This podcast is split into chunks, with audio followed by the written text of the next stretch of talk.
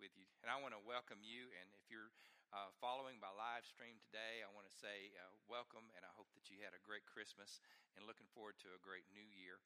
Galatians 4, verses 4 through 7 will be our scripture today. We're going to hold off reading that scripture until just a little bit later. Right now, I want to do a call and response to you. I'm going to say something pointing to myself, and then I'm going to point to you and ask you to repeat after me, okay? Don't be scared. It's not that complicated, all right? Okay, here we go. Repeat after me, please. God loved. God gave. With grateful hearts. We receive. See, that wasn't hard, was it? As a matter of fact, it's so easy and so simple, and it's such the essence of the message of Christmas. I wanted you to just say that out loud today, that God loved and God gave, and with grateful hearts, we receive. I hope that sometime during this week that you were able to remember that, remember the gift of God, to just reflect on the fact that loving and giving, about with grateful hearts receiving what other people are giving to you, is what Christmas is all about. It's what it's meant to be, to remember that. I hope beyond that that you were able to spend some time with people that you love, people that are family, and people that are just like family, people that you consider family, people you just enjoy hanging out with at some point. And at some point this week, I hope you were able to see Christmas through the eyes of a child. That is what makes it special. One of my favorite memories of this Christmas was being over at my mom's and seeing my little nephews, Charlie and Keaton, doing the happy little boy dance. There's a particular dance that little boys do that they don't care if anybody's watching. They're just dancing up a storm, and getting to see them do that in front of the Christmas tree is special. The wonder, the joy, and the delight. So whether or not you were able to enjoy all of that this week, today I want us to think about what's going to be happening day after tomorrow, going into the new year. I don't know about you. It seems like I've always got New Year's resolutions that I want to make, or some kind of goals that I have in mind. Some of you are rolling your eyes right now, thinking at the thoughts of making New Year's resolution. Maybe, just maybe, you can identify with these two guys in this video I want you to watch with me.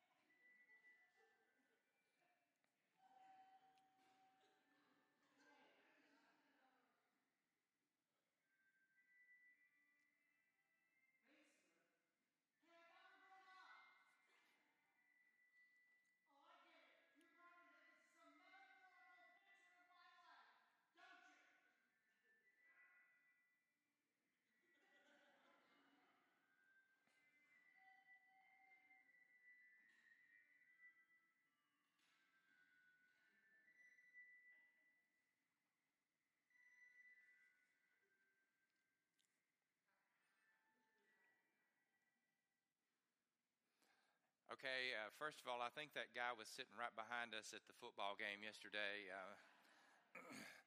But did you catch that at the end? Stop listening and start living. And I hope it also wasn't lost on you that it all starts in the basement, okay? Not at the top. In the very foundation, the very sub-level of our identity, and that's where my heart is today. Of all the goals that we have in 2019, and I'm not saying don't set them. It's great to set them. But let's start with, maybe we could all start with who we are, and that is to start living like a child of the King in 2019. That's what Paul was getting at in his letter to the Galatians. Chapter 4, verses 4 through 7 will be the scripture we read this morning. Galatians 4, beginning with verse 4. But when the fullness of time had come, God sent his Son, born of a woman, born under the law, in order to redeem those who were under the law, so that we might receive adoption as children. And because you are children, God has sent the Spirit of his Son into our hearts, crying, Abba, Father. So you are no longer a slave, but a child. And if a child, then also an heir through God. The word of God for the people of God. Thanks be to God. So there are some fill-ins in your outline. If you notice in your newsletter, there's an outline with an acrostic from the word child and some fill-ins. If that's helpful to you, then please join me in that. The first one begins with this. Christ made it possible for us to be a part of the family of God. Christ made it possible for us to be a part of the family of God. I got to thinking about what is it that you do to become a part of any family, of a family. I mean, think about it. There are really three ways you can become a part of a family. One is you just are simply born into it. You didn't do anything. You didn't ask for it. You were born into it. Just life gives you that privilege. Jesus was the only begotten Son. We know that. He is the Son of God by nature. We're not. But in a very real way, we get to be born into the family of God by being born again, being born of the Spirit. Now, if that's a little hard for you to understand, don't feel bad. You're not alone.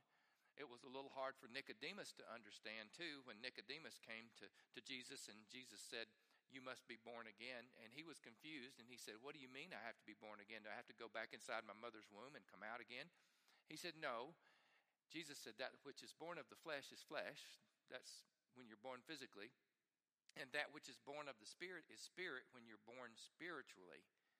You become a part of an earthly family when you're born into this world, and then you become born from above. It makes you part of God's family.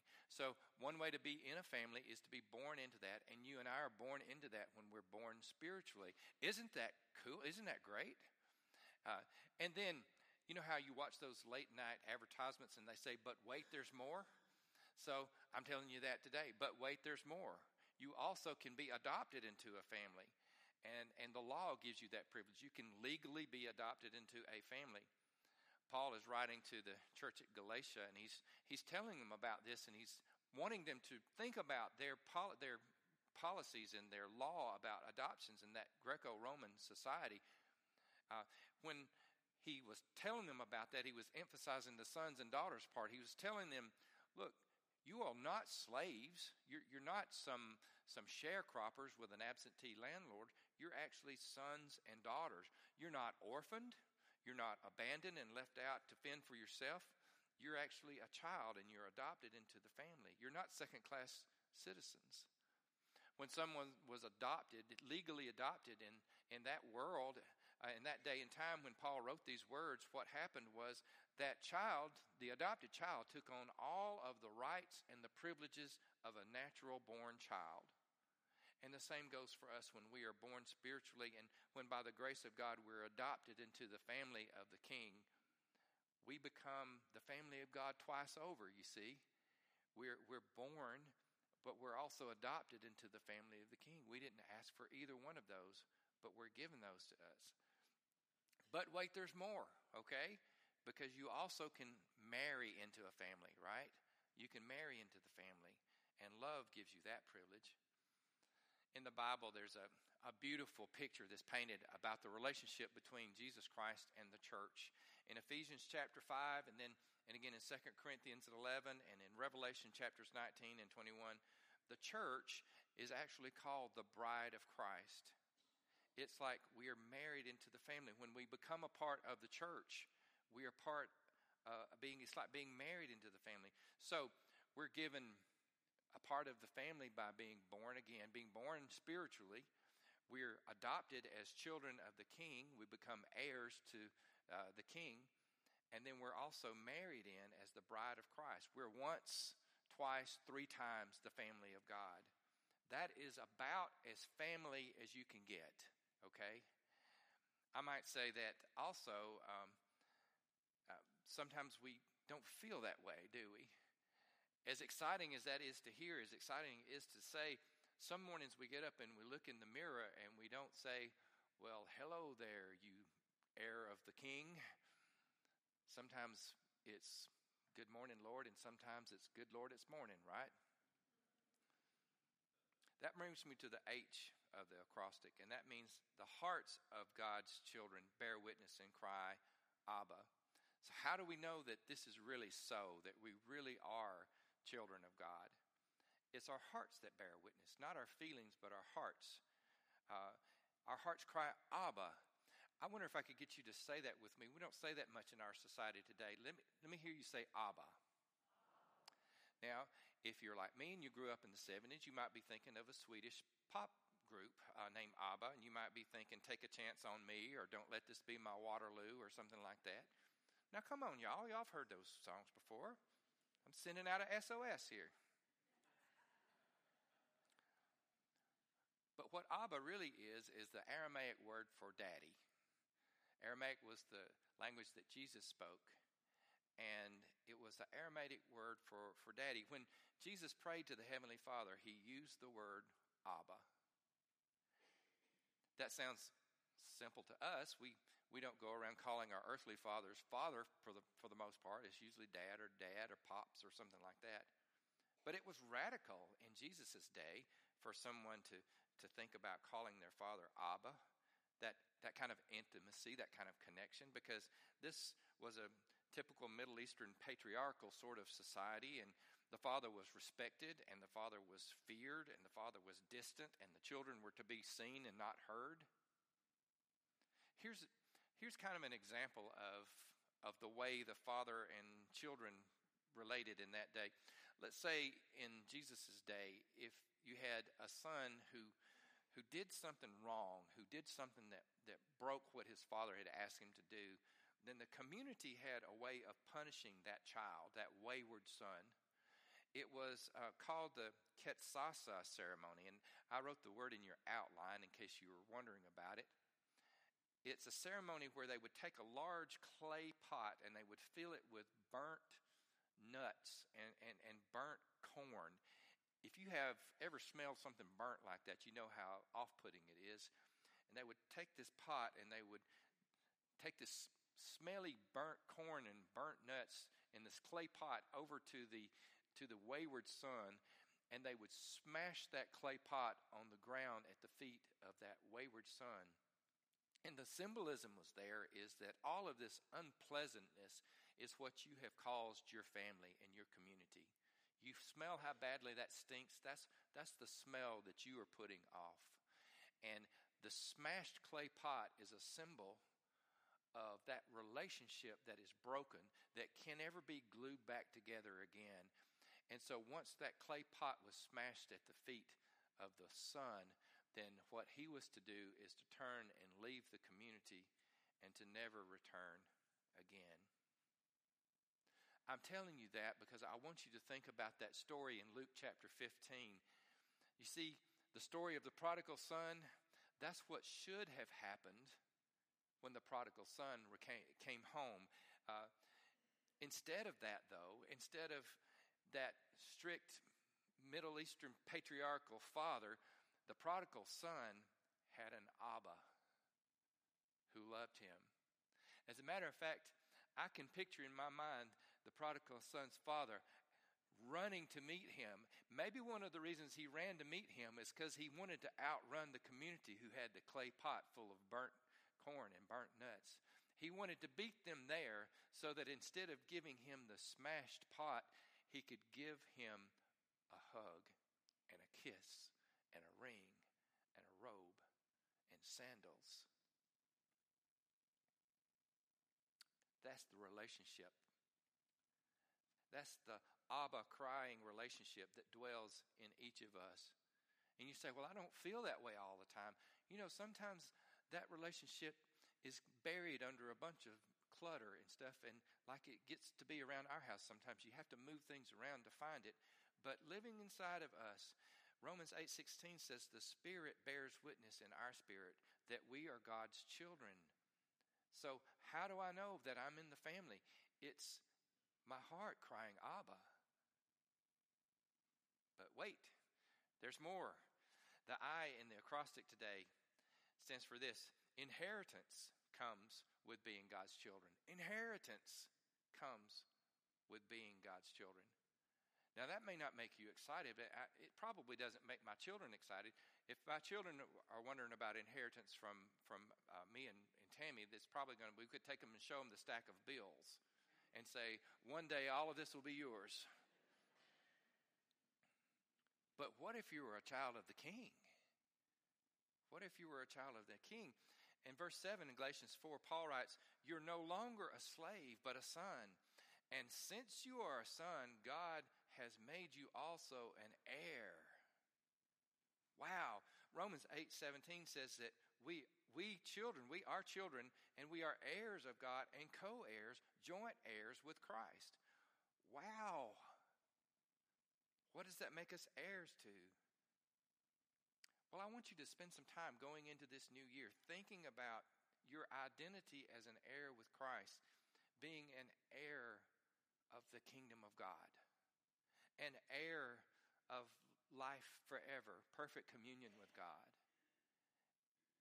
an heir of something that will never rust, that will never wear out, that will never be dependent on the stock market, that will never be something that a thief can break in and steal, that will never be something anybody can hack into and change. In short, you and I are heirs of all that the Father dreamed about in the Garden of Eden and all that will be fulfilled in the New Jerusalem. All of that is our inheritance. Let that be the basement of everything that you build in 2019. So let's kind of recap before we move on. Christ has made it possible for us to be a part of the family of God. Our hearts cry, Abba, bearing witness that we are God's children. And because we are children, we're also heirs. That is the core of our identity. Whatever else anybody else calls you in 2019, and you know the old saying, it doesn't matter what people call you, it matters what you answer to. Whatever else anybody calls you, know this, that you're a child of God. You're a child of God. So that's the C and the H and the I. The L and the D, as we close out, have to do with our posture before God. It's the so what. It's the therefore. If all of this is true, which I've just said, then how are we to go on from here? And the L means this. Learn to trust, to be content, and to wait. To trust, to be content, and to wait. If we really take this to heart, y'all, as children of the King, how are we going to live? How are we going to live? Are we going to live, be all puffed up and haughty and arrogant and say, wow, look at me, I'm a child of the King? I don't think it's that at all. I think it's more like the posture that David takes, the psalmist. David, that man after God's own heart, David who knew what it was like to have heartbreak of his own, who knew what it was like to break God's heart, but he also knew that God would forgive him. Psalm 131 is something I read this week. It's beautiful, verses 1 and 2, Psalm 131. I want to share with you about David's posture before God. He writes this, My heart is not proud, O Lord. My eyes are not haughty. I do not concern myself with great matters or things too wonderful for me, but I have stilled and quieted my soul like a weaned child with its mother. Like a weaned child is my soul within me. No proud hearts, no thinking I'm better than somebody else, no haughty eyes looking down on other people and judging them. Not even trying to understand things that I'm not able to, that only God can understand. But instead, stilled and quieted on the inside, like a weaned child in its mother's lap. Like a weaned child. Isn't that something? Why in the world would David write that? I think maybe he's trying to get at being a weaned child in his mother's lap means that we're mature enough that we don't have constant anxiety, wonder about where our next feeding's coming from. We know. I think it also means that we're not always crying and squalling when our desires don't get met right away. I think it means trusting that Mom has cooked up some delicious food for us and that we're going to be provided for, and it's going to come in the fullness of times, like Galatians 4:7 says. And in the meantime, we can just rest in God's lap. And we don't have to worry. We can trust and we can be content. And we can wait. That's the posture of a child of the King. I have to confess something to you. God is really still working on me in this area. Because I'm still learning here. I'm sometimes not like that. I'm sometimes getting ahead of God and anxious about things and not at all like a weaned child sitting in his mother's lap. But God is working on me. That's how I want to be on the inside. The D is delight. Delight in the family of God. I said in the beginning of this message that I hope that you were able to find an opportunity this Christmas to see Christmas through the eyes of a child, just with wonder and joy and delight. I really mean that. As much as everything else that I preach, I sometimes say this to myself ever before I say it to y'all. Have you ever read something in Scripture and it just kind of hits you like a two-by-four upside the head? And I was reading down in other verses in chapter 4 of Galatians, and I saw verse 15, and that's what it did to me. It just kind of hit me. Paul wrote this to the Galatian church. What has happened to all your joy? What's happened to all your joy? For the Galatian church, they might have said, well, you know, there's this group of people that's going around telling us all. There was a group of people running around in Galatia. They were known as the Judaizers. And what they were is Jewish converts to Christianity who believed that they were still bound to the ceremonial practices of the Old Testament. And they were going about telling everybody that, okay, it's not just salvation by grace alone through faith alone, but it's grace plus circumcision, plus ceremony, plus Jewish law, plus all of this, plus. And it became just a bondage to legalism, a heavy burden that it was not at all like the new life and the freedom in the Spirit that God wanted for them, that Paul was writing about. What it did was just took all of the joy out of their living. So that was them. But what about me? I have to ask myself, Sam, what happened to your joy? And if I'm truthful, I say, well, sometimes life just squishes it out of me. It just squeezes it right out of there. You know, you got problems. You got bills to pay. You got aches and pains. You turn on the news and you see all this junk that's happening in the world, and the evil and the grief and the hurting. And then God says, you know, I'm your Abba. Why don't you trust me with all that? You're part of the family. Why don't you just enjoy it? I know that this time of the year we gather around the table and we have a little heartache. We look at a chair that's empty and we remember the person that used to be sitting there. But you know, someday the whole family is going to be joined together again. Someday the whole family, what a day that will be, right? What a day that will be. But in the meantime, couldn't we just delight in being his child, being in the family ourselves? One time there was a movie theater. If you'll picture in your mind a movie theater, and just before the movie starts, you know how they dim the lights and they gradually get dimmer until it's completely dark. And coming in the back door of the movie theater, there's a young man who's loaded down with popcorns and drinks and candy and everything, and he thinks he can find his way, but then the lights just get completely dark and he realizes he can't see his way back, can't find his way back home. And he walks down this way and up the next way, and he's looking, and after 3 or 4 trips, he finally just stops. And he calls out in a loud voice, "Does anybody here recognize me?" Because he knows they can see him. He just can't see them. And finally, a voice in the dark says, "Yes, I recognize you.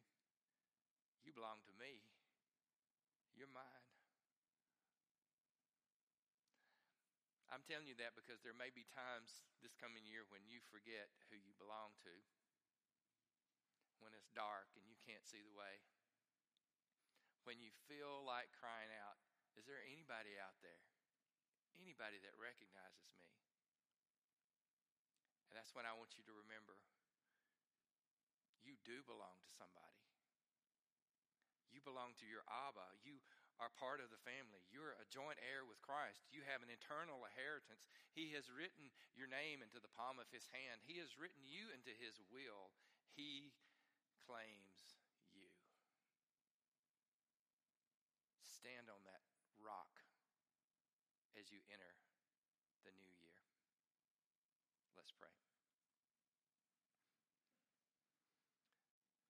Oh God, we bow before you today knowing that whether we are young or old or hot or cold, we are your children. We're your children. No matter what level our education, no matter what our circumstances, we are your children, whether we're rich or whether we're poor, despite our abilities or our disabilities, whether we're big, small, short, or tall, fat or skinny, saint or sinner, because of Jesus Christ our Lord, we are your children. All glory and honor to you. Amen. As we build into the new year, let's build